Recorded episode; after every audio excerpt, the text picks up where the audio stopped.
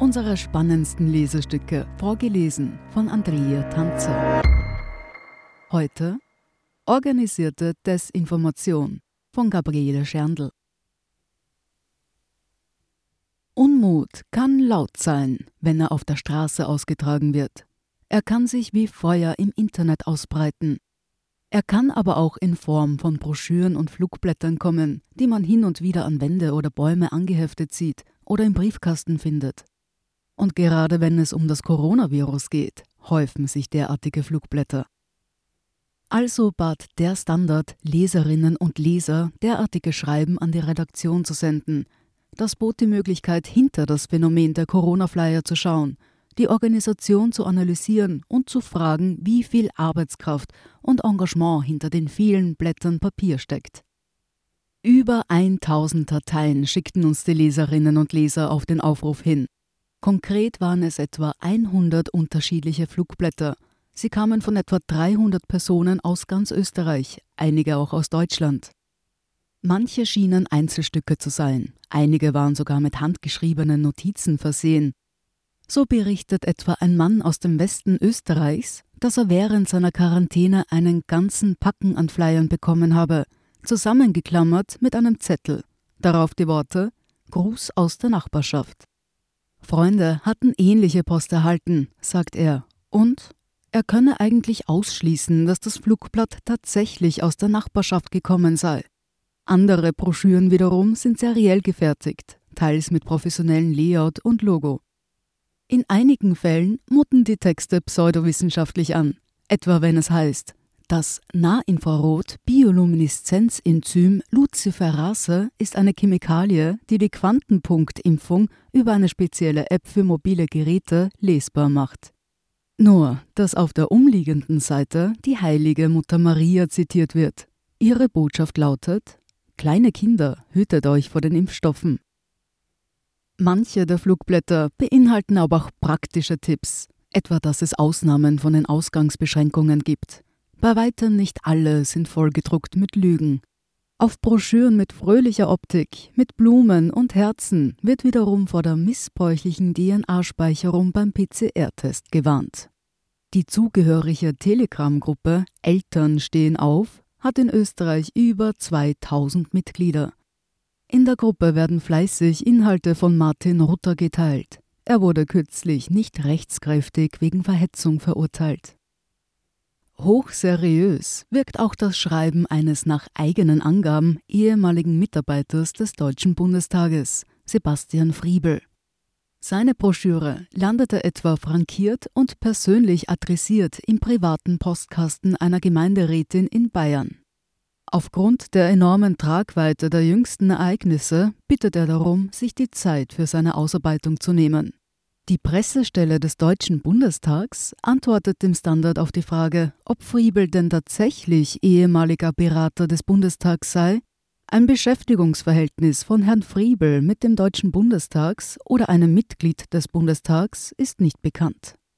Ein Bundestagsausweis an Herrn Friebel ist nicht ausgegeben. Konfrontiert damit schreibt Friebel den Standard.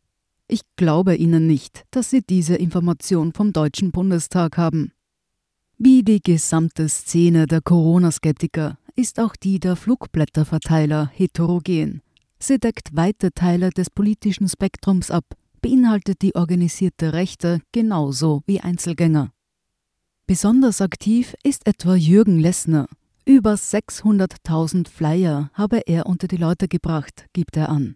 Lessner nennt sich selbst den Zettelmann und stellt hochformatige Flyer mit roter und blauer Schrift, mit Großbuchstaben, Fragezeichen und Rufzeichen darauf her. Mal geht es um die Impfpflicht, mal um PCR-Tests. Häufig ist der Link der Corona-Querfront angeführt, eine Gruppierung rund um den mehrfach verurteilten Neonazi Gottfried Küssel. Im Standardgespräch sagt Lessner, manchmal gehe er selbst von Haus zu Haus. Die meisten Zettel aber verteilten Helfer. Dutzende davon sind auf seiner Website genannt. Warum er das macht? Weil die gekauften Medien nur Lügen verbreiten, damit man alternative Informationen hat, schreit er ins Telefon. Das Gespräch bricht er schnell ab. Tags darauf erklärt er sich per Mail. Sein Leben lang habe er die SPÖ gewählt, letztens sogar die Grünen. Mit Neonazis habe er schon gar nichts mehr zu tun. Selbst zu Beginn der Pandemie habe er die Maßnahmen der Regierung noch gut geheißen, doch seit dem Frühsommer seien die Maßnahmen einfach zu hart. Freiwillige Helfer sind auch bei Inge Rauscher aktiv, wie sie sagt. Von ihr kommen gelbe Hochglanzexemplare mit Maskengesicht darauf. Sie tauchten dutzende Male in mehreren Bundesländern auf. Rauscher wird vom Dokumentationsarchiv des österreichischen Widerstandes als außerparlamentarische Rechte bezeichnet. Ihre Motivation für die Aussendungen? Für die von Corona-Maßnahmen angerichtete Zerstörung gebe es keine durch Fakten und Beweise untermauerte Rechtfertigung. Sie dienen nicht der Gesundheit, sondern der Durchsetzung einer weltweiten Transhumanismus-Agenda, schreibt sie dem Standard. Das Verteilen von zweifelhaften Fakten in den Briefkästen fremder Menschen ist nicht illegal, aber es macht etwas mit ihnen. Mit Sendern und Empfängern. Leserinnen und Leser berichten von Unwohlsein und vom Erschrecken, gerade bei persönlich adressierten und handgeschriebenen Texten. Und auf der anderen Seite der der Sender, da instrumentalisieren zum Teil rechte Netzwerke mögliche Skeptiker, das stellte auch schon der Verfassungsschutz fest. Dass ihre Links auf den verschiedenen Flugblättern landen, zeigt, wie gut ihnen das gelingt. Gerade Einzelpersonen, die wegen der Wut, die sie in sich tragen, aktiv werden, handeln jedoch oft in guter Absicht. Sie wollen ihre Nachbarn warnen, sagt Ingrid Brodnik, Journalistin mit Arbeitsschwerpunkt Digitale Verschwörungstheorien dazu.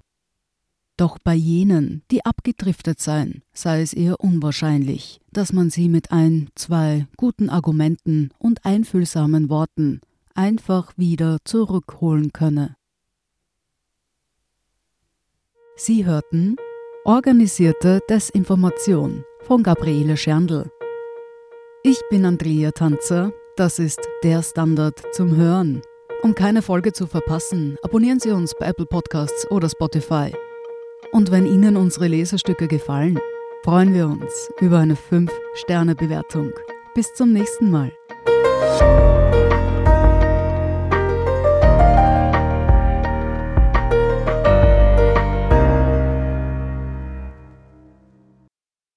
Guten Tag, mein Name ist Oskar Bronner. Wenn man in stürmischen Zeiten ein wenig ins Wanken gerät, den eigenen Weg aus den Augen und die Orientierung verliert, dann ist es sehr hilfreich, wenn man etwas hat, woran man sich anhalten kann.